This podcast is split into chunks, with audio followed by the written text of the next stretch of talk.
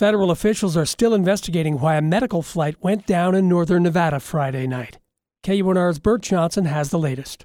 A pilot, two medical professionals, a patient, and a family member were all killed during the fatal crash near Dayton. This is the fourth event that the National Transportation Safety Board has investigated involving aviation company Guardian Flight over the last several years. Bruce Landsberg is vice chair of the NTSB. The evidence we have at this point is that the aircraft broke up in flight. Guardian Flight operates a fleet of about 60 aircraft around the country.